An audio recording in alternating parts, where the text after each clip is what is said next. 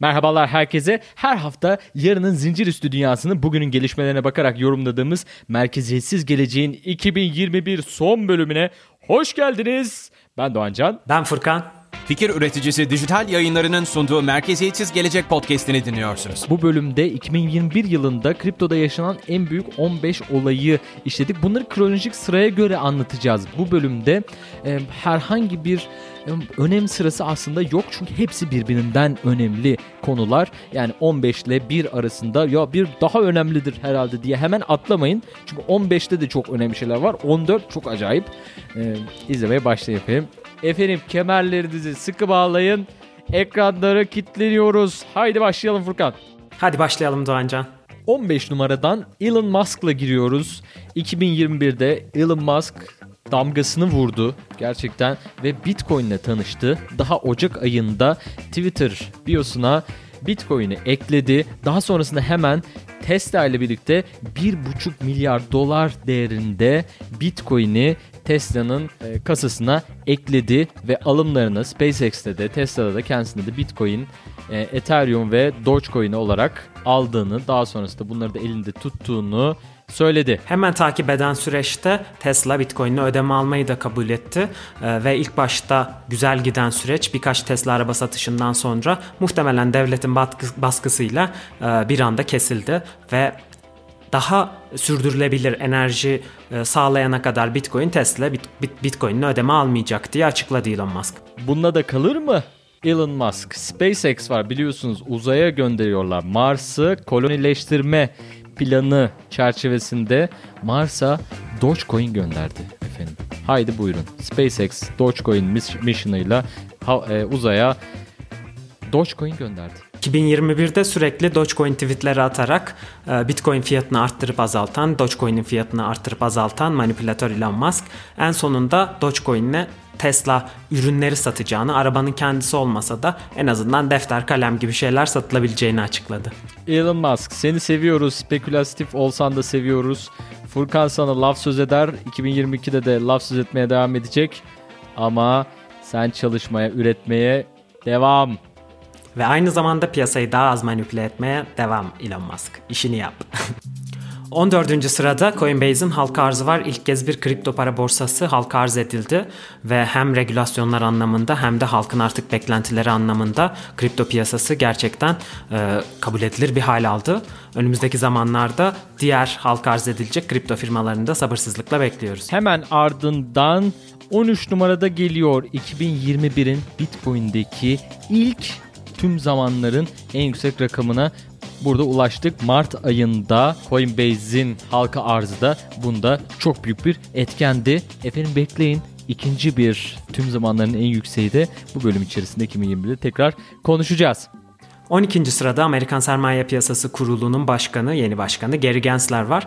Çünkü Gary Gensler bizim için önemli bir isim. Daha önce MIT'de kripto dersleri vermesiyle ünlü. O yüzden ilk kez ekosistemi bilen bir Sermaye Piyasası Kurulu başkanıyla karşı karşıyayız.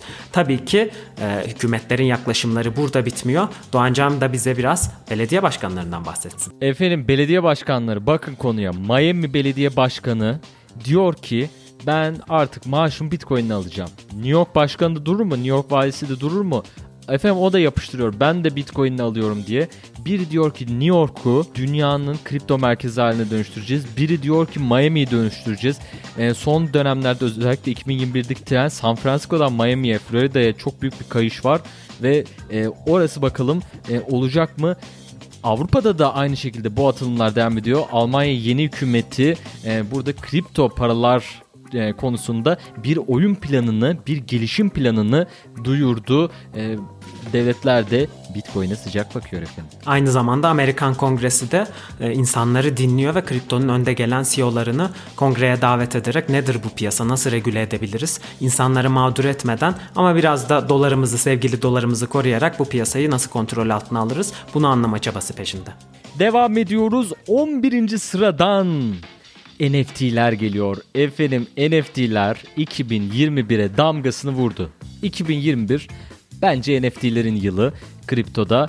Evet kriptolar e, kabul gördü. Bu yıl çok önemli bir yıldı ama NFT'ler inanılmaz bir yer kapladı. Özellikle Beeple'ın e, daha Mart-Nisan ayındaki 69 milyon dolarlık satışıyla bir e, bir NFT satışıyla bu gerçekleşti. E, NFT ile ilgili bölümlerimizi daha önce yaptık ama bu konu inanılmaz e, yoğun bir şekilde işlendi. NFT hakkındaki bölümümüzü izlemek isterseniz e, şurada bir yerde e, bulabileceksiniz. NFT'nin en önemli anlarına değinmişken Bored Ape Yacht Club'dan bahsetmemek olmaz. Çünkü Bored Ape Yacht Club aslında ana bir komünite ve pek çok ünlü, ünlü ismi içerisinde barındırıyor. Jimmy Fallon, Stephen Curry gibi e, ünlü isimler var. Siz de bu komünitenin parçası olmak istiyorsanız yalnız da bir e, sıkılmış maymun almanız ve bu komiteye katılmanız yeterli. E, bunu da değinmeden geçemeyeceğim. Kesinlikle burada farklı NFT'ler var. E, profil NFT'leri var. E, saklayabileceğiniz, kullanabileceğiniz e, burada çok çeşitli e, NFT'ler gündemde e, sanat NFT'leri, sanat eseri olarak alıp kullanabileceğiniz NFT'ler olduğu gibi Metaverse'de birazdan bahsedeceğiz. Metaverse'de kullanabileceğiniz ekipmanlar, kıyafetler, silahlar, efendim aklınıza gelebilecek her şey. NFT'leri ne diye söyledik bu biz daha önce anlattığımızda? Tapu. Tamam dijital tapunuz. Dijital tapumuzu istediğimiz her şeyi artık alabiliyoruz. Çok önemli bir gelişme oldu ve bu hem Web 3'ün internetin bir sonraki aşamasının hem de kriptonun e, geleceği için çok etkili ve önemli bir e, gelişmeydi tüm yıl yaşanan NFT'ler. NFT demişken 10 numaramızda burada oyna kazan oyunlarından bahsetmemekte olmaz. Çünkü NFT'ye dayalı olarak geliştirilen bu oyunlar özellikle Axie Infinity'nin başını çektiği pek çok farklı oyunla e, bizi Metaverse'e adım adım daha çok taşıyor. Efendim oyun dünyası çok acayip büyümeye devam ediyor. Artık e, oyunları büyük oyun firmalarından ziyade komüniteler, e, yazılımcılar oyun dünyalarının içerisinde yazıyor. Decentraland gibi, e, Sandbox gibi oyunların içerisinde, temelinde oyun olan sistemlerin içerisinde girip arsa alıp burada istediğiniz e, bir yazılım şekliyle istediğiniz e, deneyimi, oyunu yaratabiliyorsunuz. Bu dünya çok acayip bir yere gidiyor ve oyna kazan. Yani oynayarak burada zamanımızı oyun oynayarak geçirerek kripto kazanma devri Allah'ım bu nedir? Bu nedir? Yani müthiş sevgili dostlar. Bu şu an yaşanıyor ve e, bu akımı kaçırmamak için zaten siz de Herkes gelecek izliyorsunuz. Devam edelim. Burada aynı zamanda oyunlar demişken e, önemli noktalara da değinmeden geçmeyelim Doğancan. Bir oyunda aldığınız araç gereçleri diğer bir oyunda kullanıyor olmanız burada NFT'lerin sağlayacağı en büyük faydalardan olacak. Çünkü sonunda artık bir oyunda aldığınız pelerin gerçekten sizin olacak varlığını ispatlayabileceksiniz ve dijital varlıklarınızı geliştirmeye başlayacaksınız. 9 numara. Küçük ekonomi, büyük hayaller diyerek El Salvador'dan geliyor. Bu sene eminim siz de çokça duydunuz. El Salvador orada, El Salvador burada. Efendim El Salvador Bitcoin'i resmi para birimi ilan etti. Bu ne demek? Furkan çok hızlı bize anlat. Bu ne anlamları geliyor? İleride bunun çıkarımları, dönüşümleri neler olacak? Nasıl Türkiye'nin Türk lirası var, Amerika'nın Amerikan doları varsa El Salvador'un da artık Bitcoin'i var. Daha önce sadece doları legal para birimi olarak kullanan El Salvador Bitcoin'i de benimsedi. Bu ne demek? Her yerde Bitcoin'le alışveriş yapabileceksiniz. Devlet borçlanma araçlarına Bitcoin'le yatırım yapabileceksiniz. Gidip McDonald's'tan Bitcoin'inizle hamburger yiyebileceksiniz. Aynı zamanda e, sadece insanlara cüzdanları dağıtıp Bitcoin'i kullanmasını istemedi El Salvador. Kendisine Bitcoin aldı, volkanlarda madencilik yapmaya başladı. Yani tamamen Bitcoin üzerine kuran bir küçük ülkeden bahsediyoruz burada. Bitcoin şehri kuruyorlar efendim. Bitcoin şehri. Yani dünyada birçok farklı yerlerde böyle e, sanayi şehirleri işte Güney Kore'de Samsung'un şehri var. Bunun bir örneği de burada e, Bitcoin'in şehri e, burada El Salvador'da olacak. Artık darısı başımıza diyoruz efendim. Hala geç değil. Hala bizim için erken ama e, elimizde çabuk tutmamız lazım. Devam ediyoruz. Bitcoin'i kabul eden şehirler var da Bitcoin'i reddeden yasaklamaya çalışan ülkeler yok mu? Tabii ki Çin burada otokrat rejimiyle yine bir örnek oldu ve Bitcoin madencilerine karşı çok büyük bir operasyon gerçekleştirdi. Madenciler patır patır Kazakistan'a, Teksas'a kaçmaya başladılar. Bu nedenle de Bitcoin hash rate'inde madencilik gücünde çok büyük bir düşüş oldu ama sonra diğer ülkelere gidince toparladı. Kaldığımız yerden yola devam. 7. sıradan çok özel bir haber geliyor. Çok içten bir haber geliyor. Duygu dolu bir haber geliyor. Merkeziyetsiz gelecek yayın hayatına başladı ve ilk tweetini attı. Furkan. Haziran ayında ilk kez tweetimizi attık. İlk bölümümüzü yayınladık. Hatta tanıtım bölümümüzle ilk bölümümüz beraber geldi. O zamandan beri insanlar Merkeziyetsiz Gelecek ailesinin bir parçası oldu. Ve hatta Merkeziyetsiz Gelecek, burada da bu haberi vermiş olalım. Apple Podcast'ta teknoloji alanında Türkiye'den çok dinlenen 6. podcast oldu. Buradan tüm dinleyicilerimize gönül dolusu sevgiler, teşekkürler. Biz dinlediğiniz için çok teşekkürler. Ee, ve lütfen takip etmeyi ve kanala abone olmayı efendim unutmayalım. Teşekkürler. Devam ediyoruz. Biraz reklam yapmışken Ethereum'da gerçekleşen gelişmelerle devam edip daha teknik girelim. EIP 1559 güncellemesi geldi ve Ethereum'un yapısı tamamen değişti. Ethereum 2.0'a adım adım giderken en önemli güncellemelerden biriydi bu. Ne değişti bu güncellemeyle? E, yaktığımız ücretleri aslında e, Ethereum yok etmeye başladı. Yani artık gönderim ücretlerinin bir kısmı yok oluyor ve Ethereum'un genel olarak miktarı e, düşüyor bir nebze olsun. Aynı zamanda buradaki temel amaç ücretleri gönderim ücretlerini biraz olsun düşürmek düşürmekti. E, bununla ilgili de bölümümüz var tarayarak bulabilirsiniz. Aynı zamanda burada e, gönderim ücretleri tipinde belli bir bahşiş oranı ve temel gönderim ücreti şeklinde ücretler de ikiye ayrılmış oldu. Umarız Ethereum 2.0 ile bu ücretler çok daha fazla düşer. E, şunu da atlamamak gerekiyor. Bu gas fee'ler yani işlem yaparken işlem maliyeti e, o da tüm zamanların en yüksek rakamına ulaştı. 200 dolarlık bir NFT almak için gas fee'ler 1000 dolarlara kadar çıktı. Bu rakamları gördük ve e, bu tabi beraberinde iki şeyi getiriyor. Bir olumlu bir de olumsuz tarafı. Olumlu tarafı şu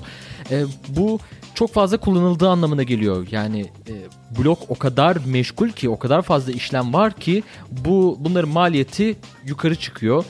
Burada daha fazla ana akıma geçmesi anlamına geliyor. Ancak bunun tam karşısında da şu var. Bu yüksek maliyetler insanları bazı platformlardan kaçırabiliyor. Bu da ileride çözülmesi gereken problemler problemlerin başında geliyor diyelim. Peki hemen bir sonraki haberimize geçelim. Burada 5. haberimiz Katman 2 çözümlerinin artık 2021 yılında hayatımıza adım adım girmesi oldu. Ee, bildiğimiz pek çok ikinci katman 2001 yılında hayata geçti. Arbitrum Optimism bunlara örnek olarak verilebilir. Layer 2 konusu çok önemli. Bunu daha önce bir programımızda işlemiştik. Yine e, burada gösterelim. E, son programlarımızdan e, burada takip edebilirsiniz. E, detaya inmeden bahsetmek gerekirse e, katmanları farklı bir katmanda işleyerek hem maliyetleri düşürmek hem de hızı arttırmak için e, kullanılan bir yöntem. Şimdi burada şöyle önemli bir e, haberimiz var. DYDX bir merkeziyetsiz borsa. Efendim bir merkeziyetsiz borsa. Bu Layer 2'ye de geçiş yapıyor ve toplamda toplamda Coinbase'in bakın dünyanın en büyük e, borsalarından bir tanesi bu. E, toplam volümünü kendisi DYDX bir merkeziyetsiz borsa olarak e, geçiyor. Bunlar önemli haberler. Evet bunu öğrenme şeklimiz de çok güzeldi. E, DYDX'in kurucusu aslında eskiden Coinbase'de çalışıyordu ve ayrıldıktan 5 yıl sonra ayrıldığı şirketin hacmini geçmeyi başardı. E, bunu da tweet olarak oraya ekleyelim. Tabii ki merkeziyetsiz finans enstrümanları hacmini gittikçe arttırdı. DYDX bunlardan tek olan değildi. Uniswap gibi, Av gibi pek çok merkeziyetsiz e, finans enstrümanı da hacimlerini arttırdı. Hatta DeFi bu yılda hacim rekorunu kırdı ve inanılmaz miktarlara ulaştı. Burada bahsettiğimiz hacim aslında 100 milyar doların üstünde size merkeziyetsiz finansın ne kadar büyük hale geldiğini güzelce gösteriyor. 4 numarada Amerikan Sermaye Piyasası Kurulu'nun ilk kez bir ETF yani borsa yatırım fonunu onaylaması haberi var. Gerçekten piyasayı çok heyecanlandırdı çünkü kurumsal yatırımcıların çeşitli riskler almadan Bitcoin'i kendi saklamak zorunda kalmadan Bitcoin'e yatırım yapabilmesinin önü açılmış oldu bu gelişmeyle. Piyasalar heyecanlanır da Bitcoin durur mu? Bitcoin'in tüm zamanların en yüksek rakamına bu, burada yine ulaştı. Tam bu ETF'i hemen takip eden e, hafta en yüksek rakamına ulaştı. Efendim Bitcoin olan herkes kazandı. Hazır Bitcoin demişken burada 3. sırada Taproot aktivasyonundan bahsetmemekte olmaz. Bitcoin'e 2 yıl sonra gelen en büyük güncelleme Taproot aktivasyonu Kasım ayında hayata geçti ve artık çoklu imzalı cüzdanlarla tekil imzalı cüzdanları birbirinden ayıramıyoruz. Ee, ve bu Bitcoin'e çok daha fazla gizlilik getiriyor. Aynı zamanda gönderim ücretlerinin düşmesi gibi yan avantajları da var. Haydi biraz eğlenelim. İki numaradan geliyor Facebook. Ah Facebook ismini değiştirdi. Meta. Meta'dan geliyor haber. Efendim Facebook Web 2'den Web 3'e geçiş yapıyor ve bu geçişi Meta sayesinde Metaverse'e geçiş yapıyor ve buraya ciddi yatırımlar yapacağını e, duyurdu. İnanılmaz bir sunum. Mark Zuckerberg günümüzün en büyük düşünürlerinden seversiniz sevmezsiniz verisini verinizi çalar çalmaz izin verirseniz herkes çalar efendim. E, başka bir konudur. E, ama bu Metaverse'e geçişi bir anda bütün piyasalarda Metaverse'e nasıl şeyler olacak, neler yapabiliriz diye bir akım başlattı. Bunun için de çok önemli bir haber. Önümüzdeki 2-3 yıl içerisinde bu Metaverse'ü daha fazla duyacağız. Hatta bunun içerisinde biz de üretici olarak yerimizi alacağız. Arttırılmış gerçeklik, sanal gerçeklik hepsine birden yatırım yapacağını açıklayan Facebook aslında Oculus'un da sahibi. O yüzden bu haberden beri e, tüm arttırılmış gerçeklik dünyası çok heyecanlı neler olacağını bekliyor. E, ilk yılda 10 milyar dolar yatırım yapacak ve neredeyse bu dünyaya 10 bin çalışanla girmeyi hedefliyor Meta. E, önümüzdeki zamanlarda daha çok duyacağız Metaverse ismini. İnsanların şimdiden sıkılmaya başladığının farkındayım ama üzgünüm bu gelecekten kaçmak gerçekten zor olacak. Metaverse. Metaverse. Metaverse. Metaverse. Metaverse. Metaverse.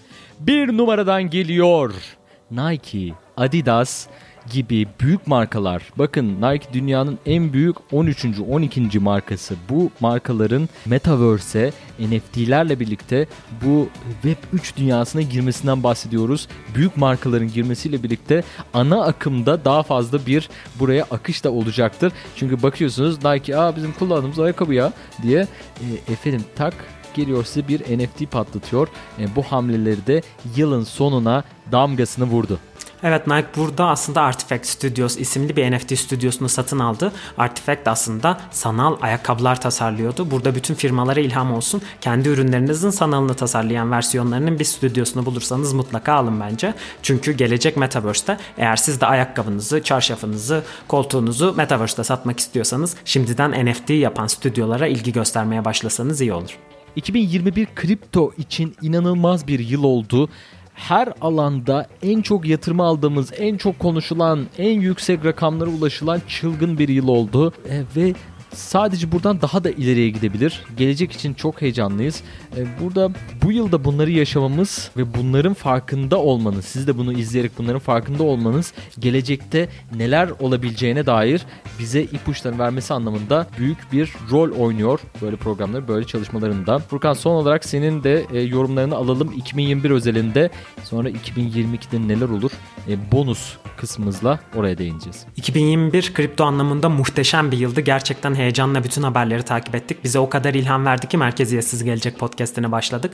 Umarız 2022 daha heyecanlı olur. Kendimizce önemli gördüğümüz haberleri bu bölümde size sıralamaya çalıştık. Eğer sizin de daha önemli bulduğunuz, aa buna nasıl değinmezsiniz dediğiniz şeyler varsa YouTube'da yorumlara yazmayı unutmayın ve birlikte diğer haberleri de keşfedelim. Umarım 2021'deki fiyat grafikleri de 2022'de şöyle küçücük kalır ve yükselerek gidip hepimizi e, finansal olarak özgür, kriptoya güvendiği için haklı çıkan bireyler haline getirir. Aile masalarında sizi rezil etmesini istemeyiz. Ne oldu senin o kriptolar Doğancan diye. Ya işte e, bizim kriptolar bir düştü. E, sonra satmadık da. E çıktı sonra. Tüm zamanların en yükseği. Peki efendim.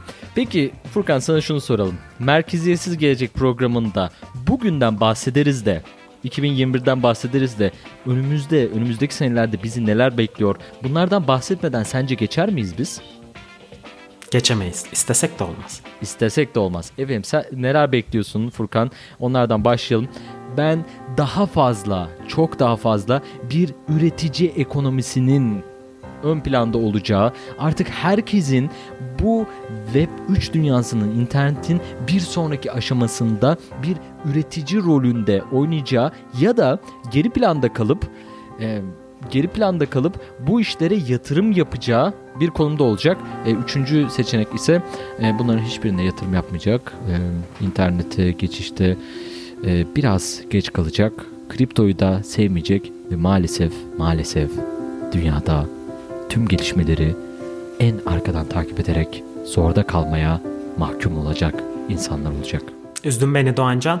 Burada 2022 tahminleri demişken hep söylemişizdir. Web 1 sadece okumanızı sağlıyordu. Web 2 okumanızı ve katılım göstermenizi sağlıyordu. Web 3.0 okumanızı, katılım göstermenizi ve sahip olmanızı sağlayacak katıldığınız tüm projelerde artık bir varlığınız olacak. Bunun giderek artacağını, artık insanların katıldığı projelerde gerçekten büyük varlıklar inşa edeceği ve bu nedenle katılmak için daha çok motivasyonun olacağı, DAO'ların, Metaverse'lerin, NFT'lerin, VR'ların, AR'ların, bütün teknolojilerin yılı olacağını düşünüyoruz. Umarız çok güzel inovasyonlar görürüz. Daha bu senenin başında şimdiden gördüğümüz şeylere inanmazdık bile. 2022'de kim bilir neler göreceğiz. Ben çok heyecanlıyım 2022 için Doğancan. En büyük noktada şöyle olacağını inanıyorum. Yapay zeka ve insanı bir araya getirecek bir teknolojinin geleceğinden ve bu geçişin daha da fazla e, bir araya getireceğinden insanları ve makineleri yapay zekayı daha fazla bir araya getirecek yapıların oluşacağı belki de bizden sonraki